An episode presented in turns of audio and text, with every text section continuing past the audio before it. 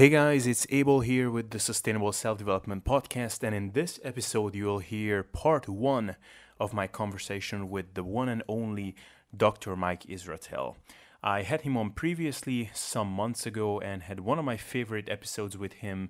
And that time we talked mainly about training and how you should periodize your training, why deloads are important, and how to manage your connective tissue health besides getting as jacked as possible.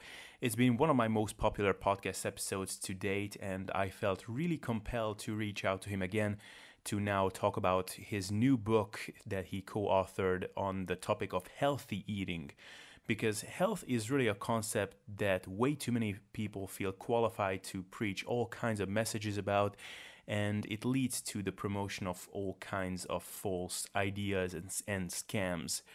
So, in this episode, we'll really geek out on everything related to healthy eating, including calorie balance and the importance of maintaining a healthy body weight and body fat percentage, why eating mostly healthy whole foods is important, and why you can be perfectly healthy eating a whole variety of macronutrient profiles.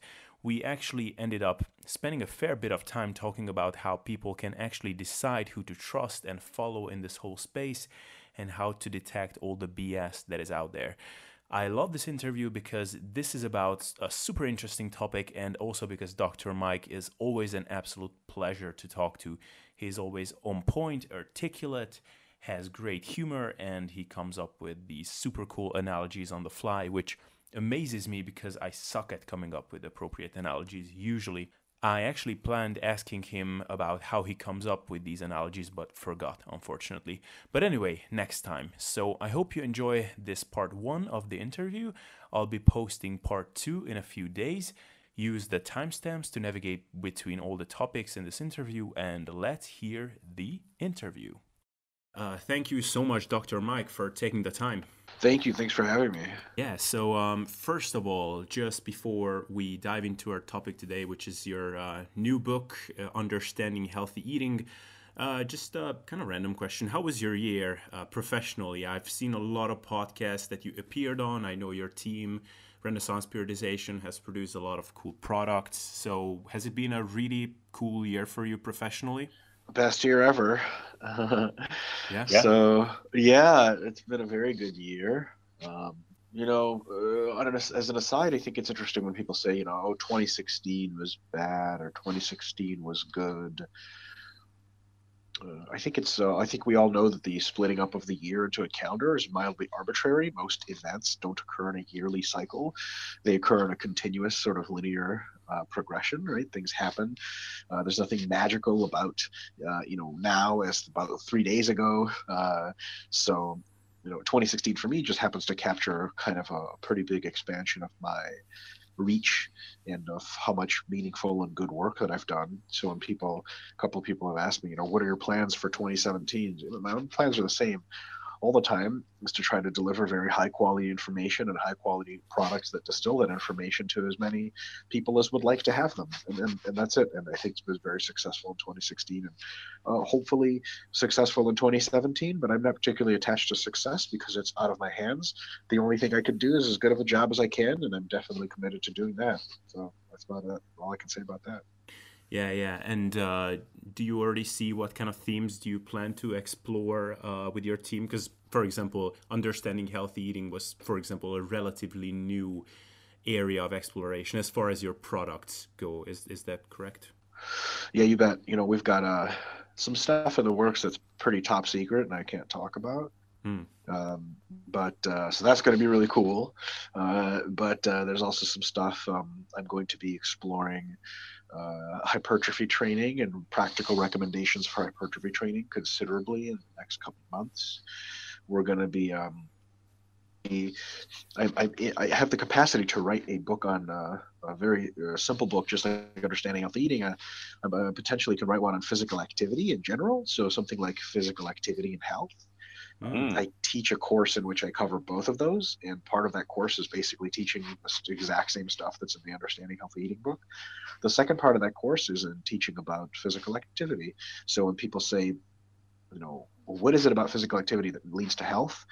what kind of physical activity do I need to do? You know, because you've got very conflicting claims. People say, well, you know, I do yoga. Is that good enough? Or some people say you got to lift weights. Or some people say, well, I just run. Is that okay? Or what about just gardening or walking around the city? Is that okay? There's actually the research on that is pretty crystal clear as to what has big effects, what has small effects, what has no effects at all, and what details matter. And I'm in a very good position to write that book. I just have to have the free time to do it. So that it could, it could be something that we do this year. Um, and uh, there's going to be a lot of focus on hypertrophy training this year because I've, I've gone out to that uh, for a while now, and there's a lot of meaningful stuff to say about it. Totally. Yeah, yeah, no, for sure. Yeah, and I, I think especially from you because you, you post a lot of stuff on Facebook and on various platforms on the themes of hypertrophy, and I think I, I think you're definitely one of the figures that if you put out something on that topic, then it will spark a lot of interest. So, yeah.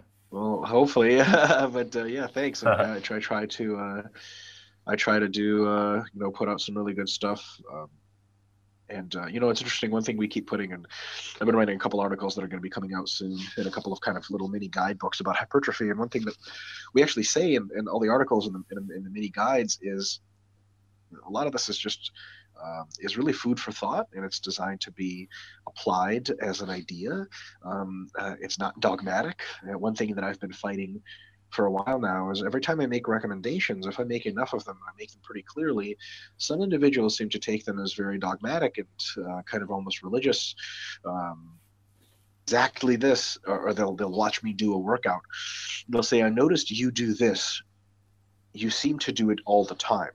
Why do you do it all the time?" And I go, you know, how did you get the idea that I do it all the time? And they're like, well, you posted three videos. I'm like, do you think I only have three training sessions under my belt? and they say, oh, yeah, I had no idea. So a lot of the things we say, uh, I, am tr- kind of meaningfully trying to say now is, this is one approach that I think very much works, and I think it's intellectually very defensible but it could be off by a little bit. I think it's always a good idea, no matter who the expert is or uh, whoever says some stuff.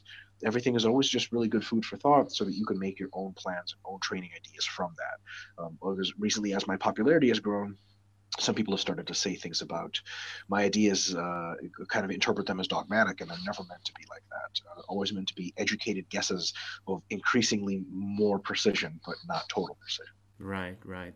And so um, th- this actually is a, is a good segue into into what, what I want to talk about today is your your book on healthy eating and I think especially on that topic there is I mean obviously there is always a lot of snake oil, oil salesmen out there and there's it's always easy to, to promote false ideas and kind of kind of BS and, and just wrong information but especially when we talk about health because you know for example with hypertrophy or with eating for body composition, if someone promotes some idea that is very obviously wrong, it will get tested out pretty quickly. Because if I tell you that calories don't matter, and if you believe that, within a week you will see the implications of that. But with health, it's a bit more tricky because the outcomes are not manifesting themselves within a week. So, um, would you agree that it's especially easy to muddy the water with that kind of uh, in this kind of theme?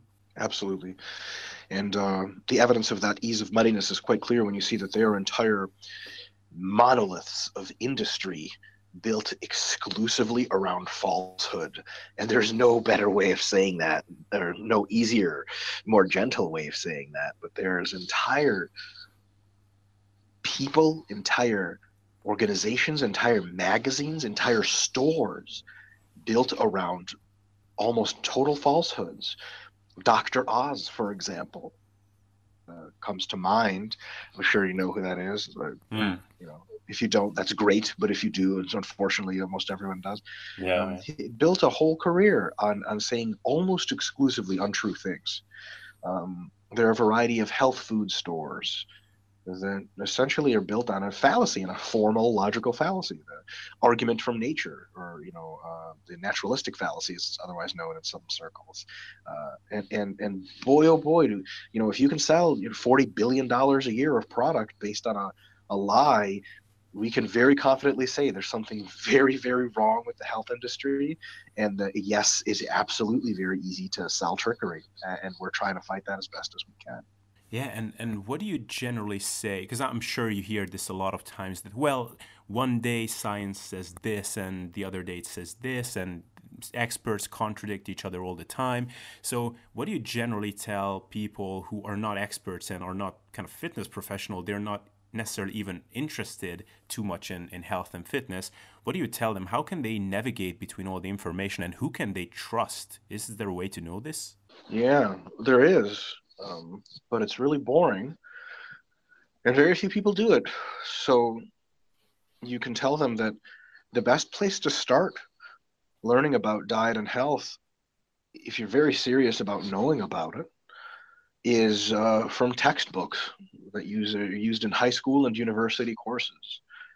Mm. And these textbooks are kind of an agglomeration of most of the systematic literature reviews and meta-analyses that actually find what is up with health and uh, what the relationship with diet and health is. But but these books, my God, you know, the truth is often not very entertaining, uh, rather straightforward and sometimes technical. And so these books aren't really bestsellers. Most people have never heard of them, and there's some numbers involved, and there's some display involved, and uh, uh, it's very conducive to mass uh, uh, prescription. There's no easy shortcuts. There's no, you know, just eliminate this one food and you're going to be healthy. But if you start with those kinds of books, uh, of which Understanding Healthy Eating, the book we wrote, is an example of that. It's a very systematic, textbook-like book. Um, it, it, then you know you're off on the right path. But very few people do that. As far as trusting experts, you can look at the experts that have written those sorts of textbooks. People involved in official governing bodies of nutrition, and and they're usually not very high profile prolific people that say a whole lot and uh, sometimes they'll write editorials in response to people who are prolific and high profile that say the wrong stuff but you don't really hear much about these people because they don't have anything super exciting to say um, and and and that in that sense understanding how to eat well does require a little bit of effort to be put on, on a, an individual. And if they're like well what you know can't they just like go online and type in a web link? They can give you particular websites that are written by those individuals and do uh, aggregate very good representational literature. But you know they're not like the first thing that comes up on google. Um, and that's one of those things that when you have mass fallacies that abound finding the truth can be difficult if you're using search engines um, so for example if you type in artificial sweeteners and health or aspartame and health probably I think link number one is from some, something called the Mercola Foundation. Dr. Oh, yeah. Mercola runs it, right? And it's a foundation designed to, to peddle, you know, for lack of a better term, bullshit herbal supplements that do dick. And um, it's a scam. The whole thing's a fucking scam. And uh, it has so many page views because so many people come stock built with the naturalistic fallacy that they believe this stuff right away and uh, they'll automatically go to this page enough so that it gets huge page ranks and, and all of a sudden it comes up first. So maybe you know third or fourth it comes up you know some wikipedia article which actually gives you a good systematic review and says hey well actually you know aspartame is completely fine for health. It's one of the safest food additives of all time. And uh, but, but you know most people won't go to that uh, and they'll go to the first link and, and it's a really big problem. So in situations like this diet and health when there's so much systematic mass illusion about health. And we outlined, we have a whole chapter in the diet and health book about uh, systematic fallacies that occur that are very popular. When there's so many popular fallacies, it's actually quite difficult to find the truth. Um, uh, from for intelligent people that understand the scientific method, it's not that hard because what you can do is say who is putting out information that seems to be research driven comprehensive research driven. So we're not data mining for articles that support our support our position. They're based on systematic reviews of the literature. That means they look at all of the studies on a particular topic and then let the literature speak about what's going on. People that are very dedicated to the scientific process. If you follow people like that on social media, they can link you up with the kind of literature reviews easier if they find them than if you look for them. They can be very instructive. Two people that come to mind in that, and they don't often uh, dabble in, as often dabble in health, but they do considerably is um, uh, Brad Schoenfeld and Alan Aragon, for example. These individuals are very high social media reach. They're easy to find. The way they talk is different than a lot of the way people talk. They say, you know, uh, current understanding seems to indicate that. They don't say, this is the truth. You're dumb if you don't believe it. they, they're not, they, you see almost no conspiracy theories on their pages. And you see a very guarded, tentative scientific approach.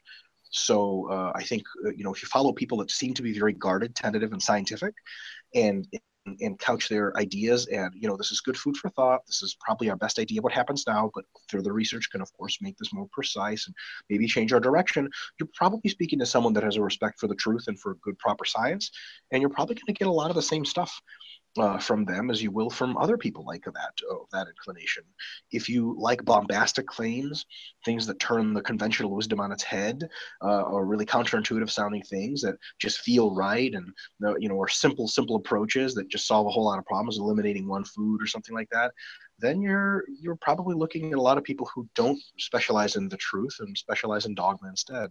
So even the way people carry themselves on social media, who to follow, just from tone, you can start to get a pretty good level of information as to who's the right kind of person to listen to, who may not be the right kind of person to listen to. Yeah, yeah, and just to uh, kind of one final point that I want to make on this is that I think it's especially hard for people to navigate between all these sources of inf- information when someone, for example, we look at a dieting template like carb backloading, and one of, I mean, I used to be a pretty huge zealot back in the day, so unfortunately, I know all these stuff by heart, and one of the big premises in that diet was that if you eat carbs in the morning, that's really bad because cortisol levels are highest in the morning, and insulin and cortisol high at the same time do these horrible things in the body, and your body makes new empty fat cells and all that kind of stuff. And then there is a reference, but that reference is some incredibly complex biochemical pathway, you know, and the average person will never ever have the means to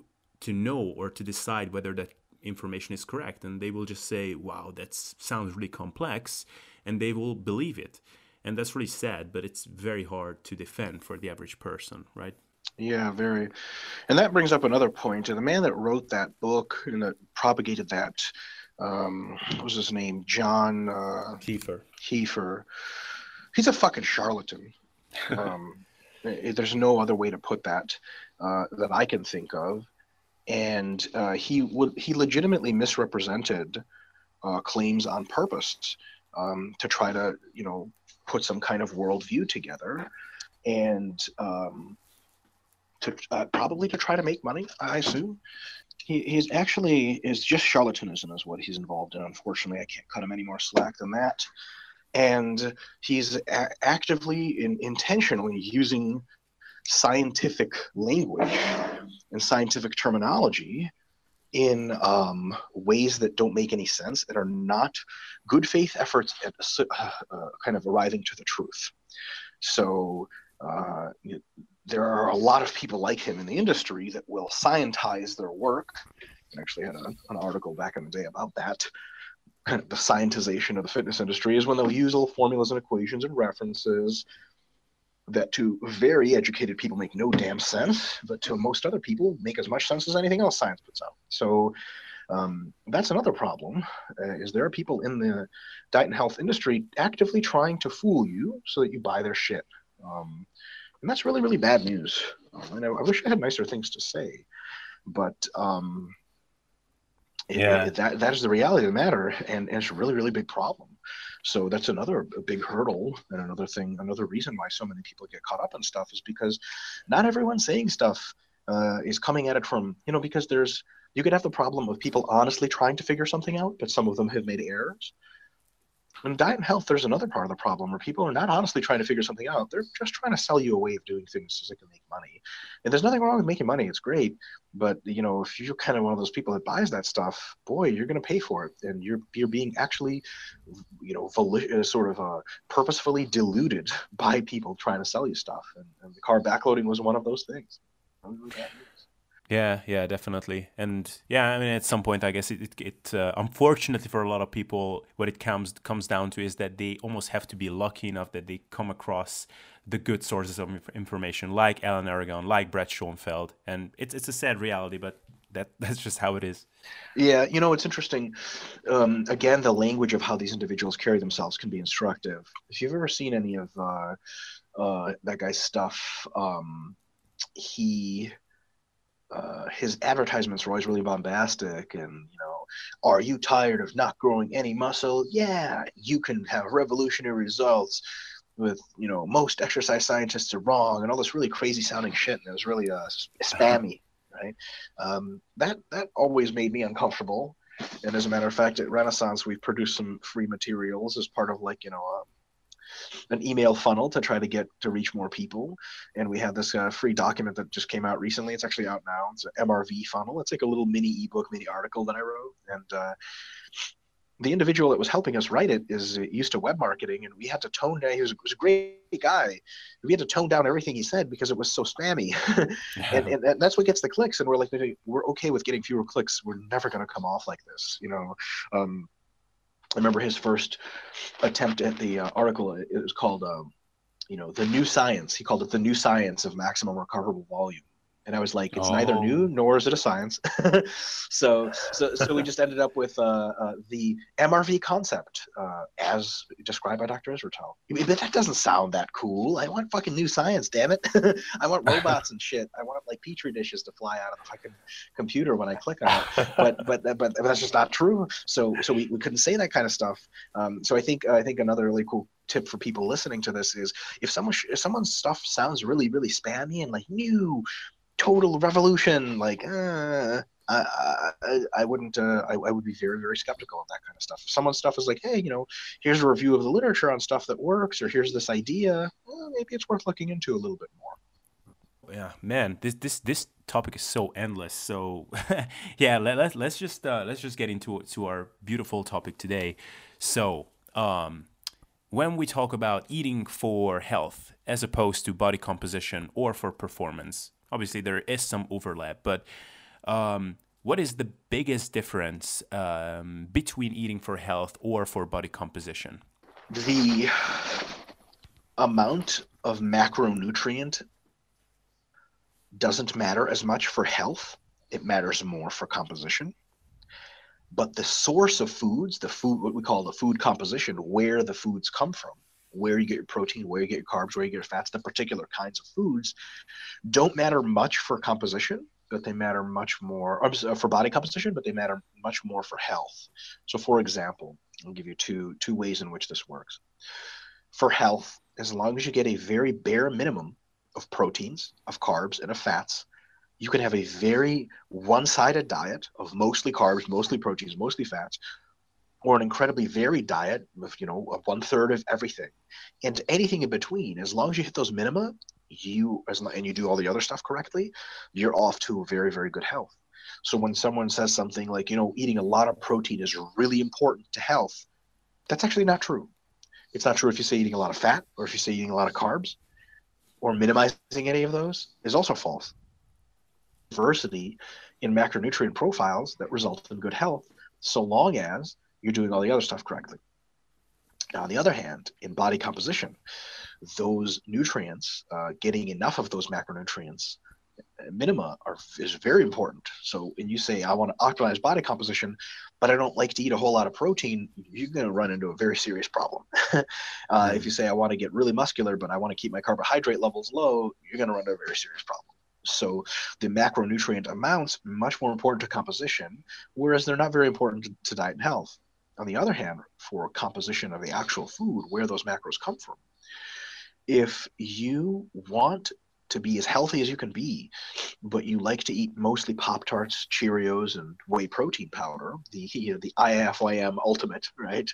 Kind of a little running joke. Um, you're going to be trading off a significant amount of health for that. The kinds of foods you eat do matter for health, and you know they do matter quite a bit. Uh, on the other hand, if you want pure body composition outcomes, and someone's like, you know, you really have to eat more fruits and vegetables, you should stop eating all these Pop Tarts, as long as you got your macros right, your calories right, your timing is right, you can eat like pretty weird, not super healthy sources of macronutrients. Tons of sugar, tons of saturated fat, um, maybe proteins that are, you know, powdered proteins, not even the most high quality stuff. And you will actually accomplish quite a bit of, of body composition results. And uh, you can get ripped eating mostly junk food just in the right proportions. Uh, can you get healthy? Yes. But would you be much more healthy if you focused on the minutia of the kinds of foods? Absolutely. And on the flip side of that, if you really want to enhance your body composition and you don't pay much attention to uh, you know how many grams of protein et cetera you're eating but you pay a lot of attention to the quality of the food you say okay you know only my only carbohydrates are going to be fruits veggies whole grains you know super meats and only healthy fats. If you don't get your uh, you know proteins and carbs and fats right you're missing out on a lot of results as far as appearance even though you're going to be very healthy. So the kinds of foods you eat very important to health not super important to body composition the amounts of macronutrients pretty important to body composition not nearly as important to health as long as you get the minimum Right. So, um, so I really, really liked in the previous book, which was about uh, nutrition for body composition, that you laid out the pyramid or, or hierarchy of importance of the different factors. So, so you already touched on this, but so what how does the this hierarchy of importance differ for eating for health?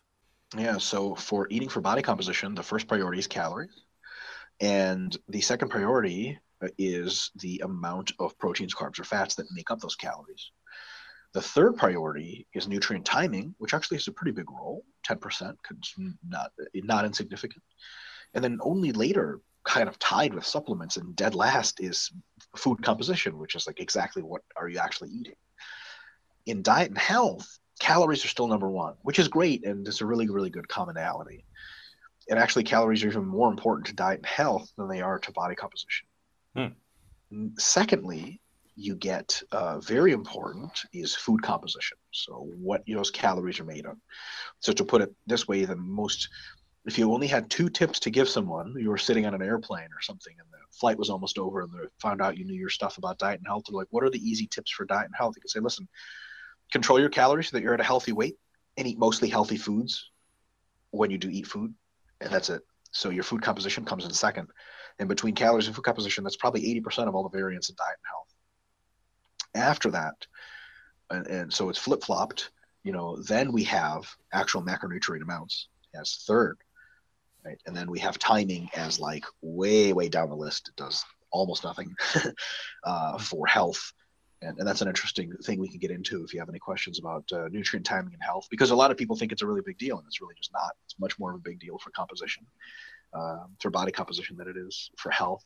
And then later you know we have supplements hydration all that stuff that barely matters at all. But the kind of food so the big difference is you know macronutrients don't matter very much for health but they matter a lot for body composition. And food composition the actual foods you're eating matter plenty for health but very very little for, for body composition Right, right. So, uh, so let's talk a little bit about level one first. So, calories and and body weight. Obviously, they're intimately tied, um, and so you're saying that both are important. So, how much you're eating, and then what kind of body composition that yields to, right? The question of body composition is actually a little bit more complicated, so we can speak to that in just a second. What I can say is how much food you're eating um, in relation to your physical activity is the only determinant of your body weight. Mm-hmm. And uh, so this calorie intake, or what's called calorie balance, is actually how it's not defined as how many calories you're eating; it's how many calories you're eating relative to your physical activity. Right? So, and that really just determines your body weight. So that that variable could actually be called body weight. It'd mean pretty much the same thing. Body weight is so intricately tied to health; it is difficult to overstate. Body weight is the best single proxy of health you can ever make without going directly to blood work. Um, the next thing after that is just blood work. you got to do invasive stuff. But how much someone mm-hmm. weighs, especially in relation to their height, how big they are, is profoundly linked to health. And despite the many efforts of people in the fitness industry to say otherwise, people say, you know, BMI, right, which is a BMI is a kind of a statistical measurement of lar- largeness. It's the, you know, how, how heavy you are based on your height. People will say, oh, BMI doesn't matter. They're wrong. There's no other way to put that.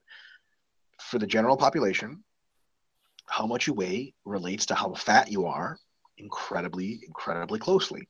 Not very few people walk around super jacked.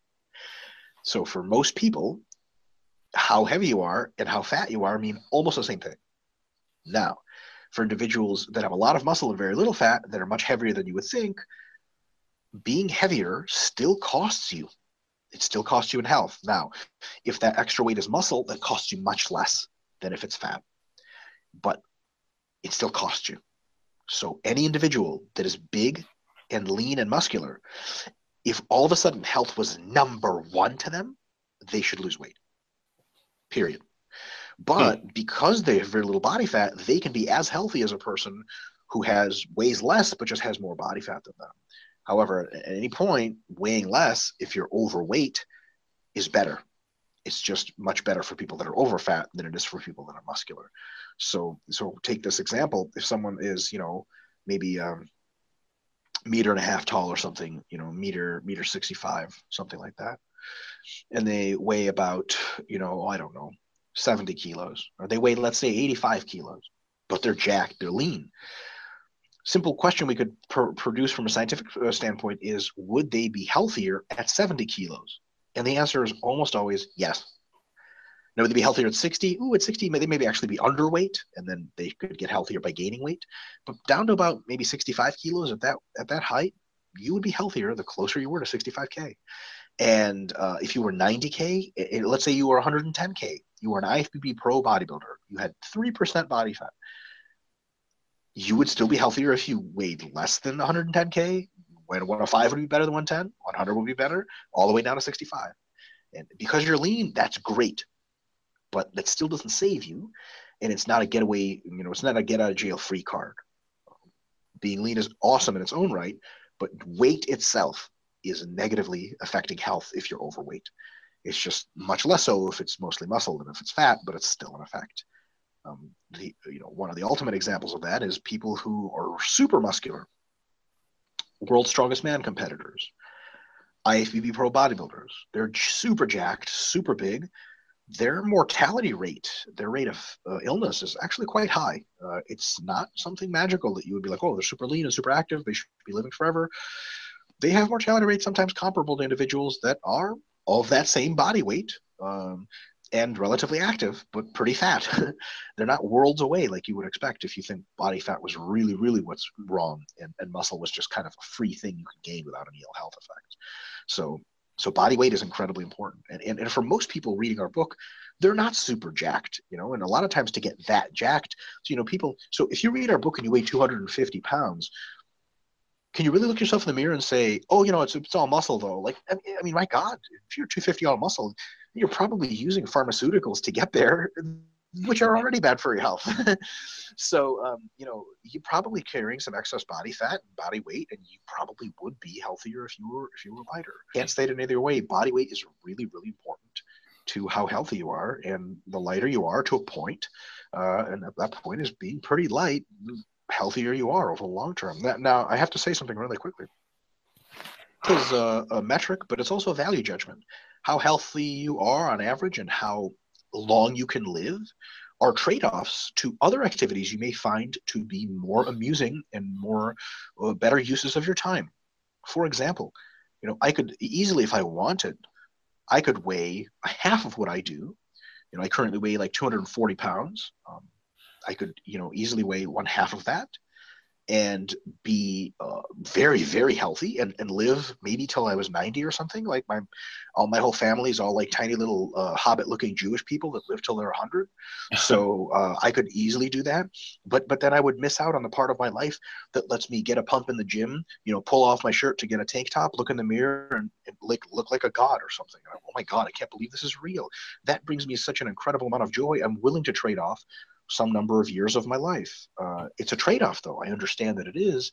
There's no free lunch there. But just because you're less healthy, being super jacked and super lean, um, you know, at some crazy body weight, doesn't mean that you everyone should try to make health their number one priority. I mean, for Christ's sake, life enjoyment should be a priority. And, and to be honest, you know, you could ask the question of how much fast food or pizza or ice cream should you eat if health is your number one and only priority. The answer is never eat any of that stuff.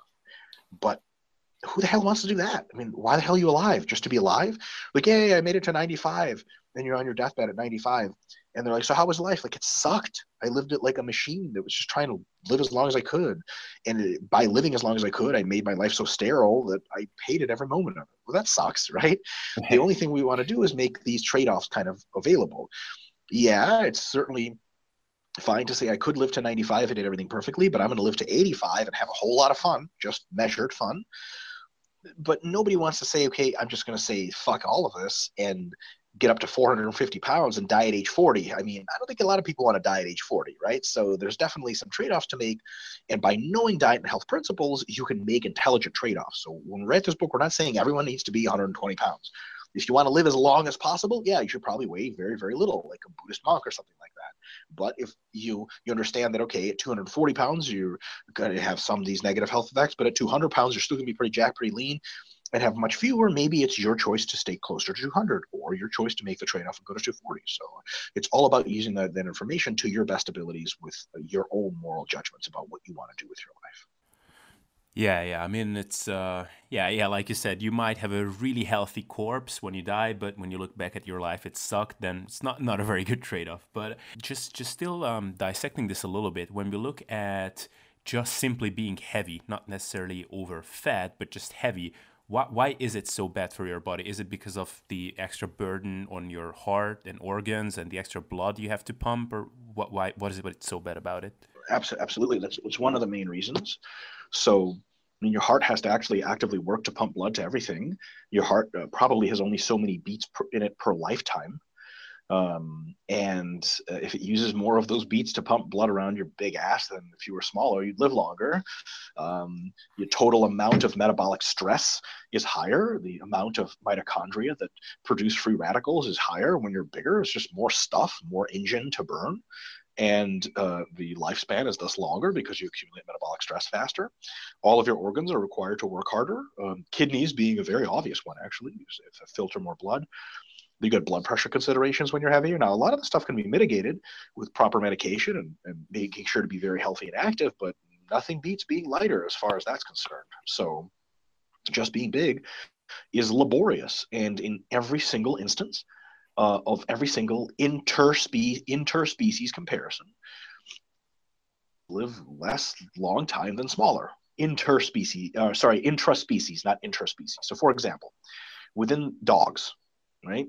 we have dogs that are very small, and they're the same species that our dogs are very big. Very big dogs don't live very long. You get a Great Dane, you got to go to five, six years with a Great Dane. That boy's going to die on you quick. You get a Chihuahua, that thing's going to outlive you or something like that, right? It lives like 20 years. Something unreasonable. It's like blind and can't see, but it's still alive. It's like 22 years old, so something insane.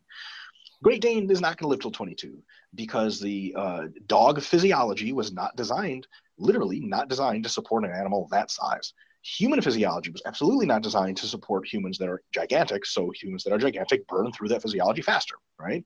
Now, if you're an elephant, your elephant physiology is actually designed to support really, really huge animal. Elephants live, I think, 40, 40 or 50 years or something like that, which is pretty good. Um, and they live that long because their physiology is designed to support that weight. But for humans, you know, we're not meant to be elephant weight. And some of us that get up to that kind of weight, uh, you know, six, seven, eight hundred pounds or whatever, uh, pay for it really, really fast. So within uh, considering almost every species within a species, there's an optimal weight range uh, for longevity, and much lower and much higher than that is just going to cost your organs one way or another. And, and if that's muscle, it's good because fat does some particular things to your physiology that are not great. And also, inactivity both causes high levels of body fat and it takes a, a toll on your physiology in other ways. Uh, so that's a much bigger problem. But even if it's muscle, it's still a problem. Now, is it much smaller of a problem? Totally. Like, so for example, I weigh, you know, 110 kilos or about 240 pounds.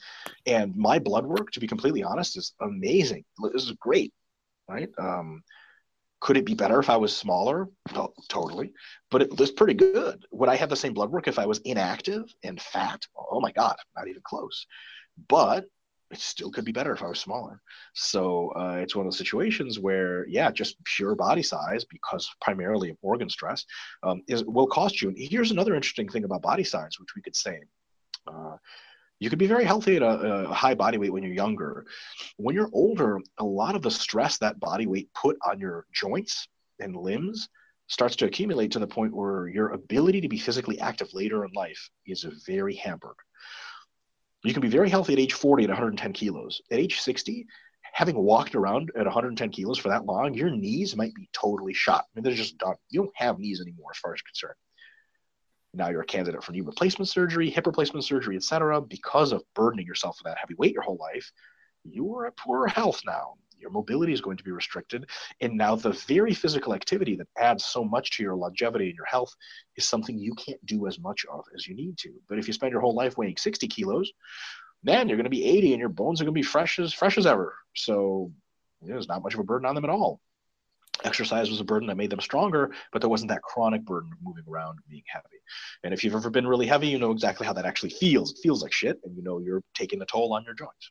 Yeah, and and when we talk about you know being uh, over like having excess fat tissue, do you think there is a way to kind of be in that state but still be healthy? And and I'll specify what I mean because there is a particular health professional individual who's pretty public actually and he is i mean overweight to say the least but probably is more obese if i'm being honest.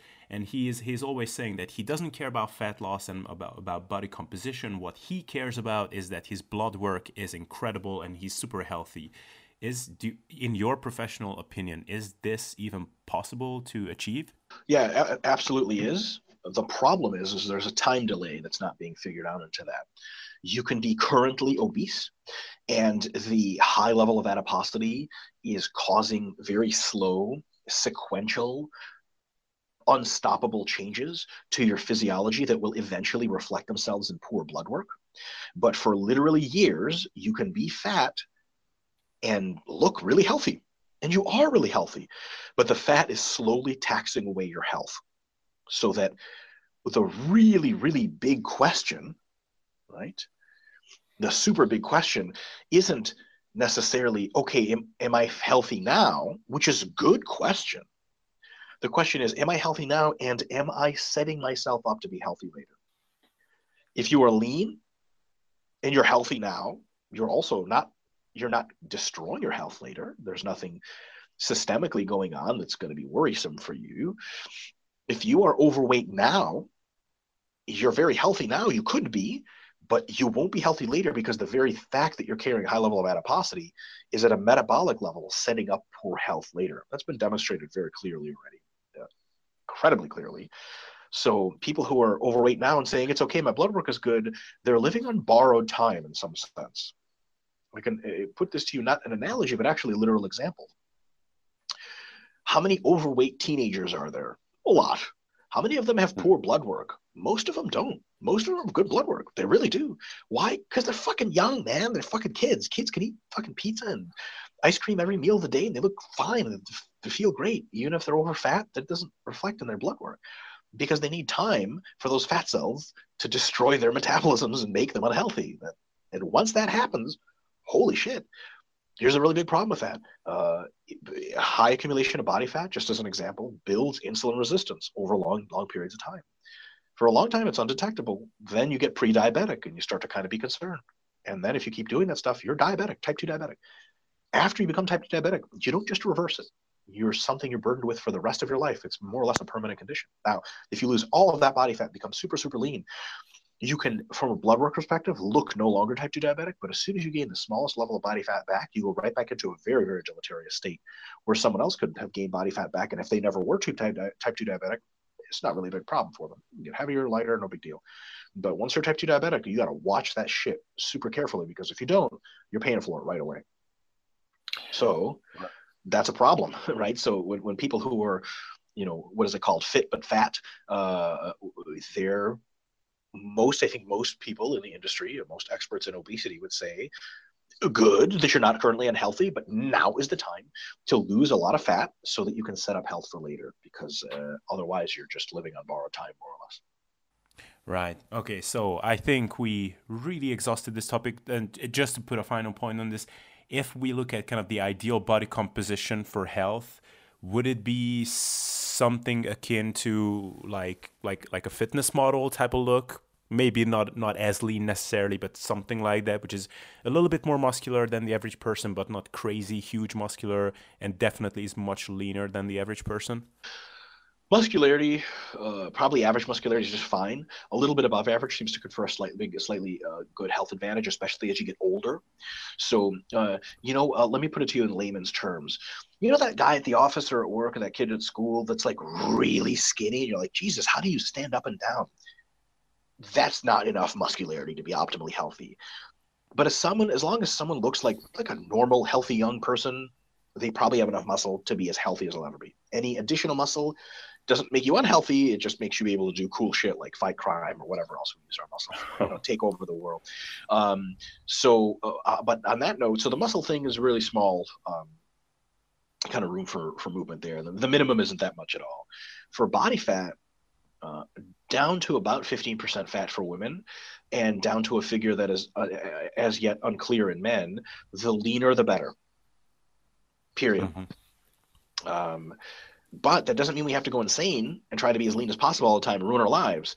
For men, if you're fit and healthy and active, anything under 20% is really not much to worry about from long-term health perspective, uh, especially for adults. Um, anything under 15% is great. Under 10%, you're just killing it. So if you shoot for about 15%, if you're around 15 somewhere, anything below that is just bonus points. So you're good to go. For females, 25% body fat is like awesome. Anything below 25, between 15 and 25 is just rock star shit. So 25% or so. So if you're female at 30, you're not doing too bad. If you're at 35, uh, you could lose some fat and be healthier. If you're at 25, someone if someone really comes up to you when you're 25% fat as a female and says, you know what, you need to lose a ton of fat because otherwise you're going to be way healthier. That's just false. You're just going to be a little bit healthier if you go from 25 to 20, from 20 to 15. Below 15, you actually start to have uh, reproductive negative health effects for females, and it's not really actually recommended. But um, 25% for females, 50% for males, those are rough targets for the general population that if you're around them within like 5% or so, physical activities which you should be worried about next. And, and then if you want a certain look, you have to understand that that look is largely independent from health. So, for example, if I if I walk into an office of people and everyone looks like about normal body size, nobody looks like super over fat, and most people are under 20 25% body fat and, and you're going to say okay you know like what can you tell these people you know as far as what they should look like physique wise i'm just like eh, they look fine you know, it's say from the health perspective, they, they look great. But then you say, okay, what about just from a physique perspective? Like, ah, you know, then we can make like critiques about muscle shape and symmetry and all this other crap. But that doesn't have as much to do with health. It's just being of a normal body size and not super over fat, under 20, 25% fat. Awesome. Fantastic. Fantastic. Thank you for that clarification. And then uh, food composition. Uh, why is it important, in a general sense, to eat lots of whole foods and not that much processed foods? Alright, guys, this was part one of this interview with Dr. Mike Israetel. Like I said, this guy is just brilliant. And to hear part two, where we will be addressing the rest of the important concepts related to healthy eating, stay super, super tuned and definitely subscribe because it will come very soon. So, speak soon and take care until then. Alright, see ya.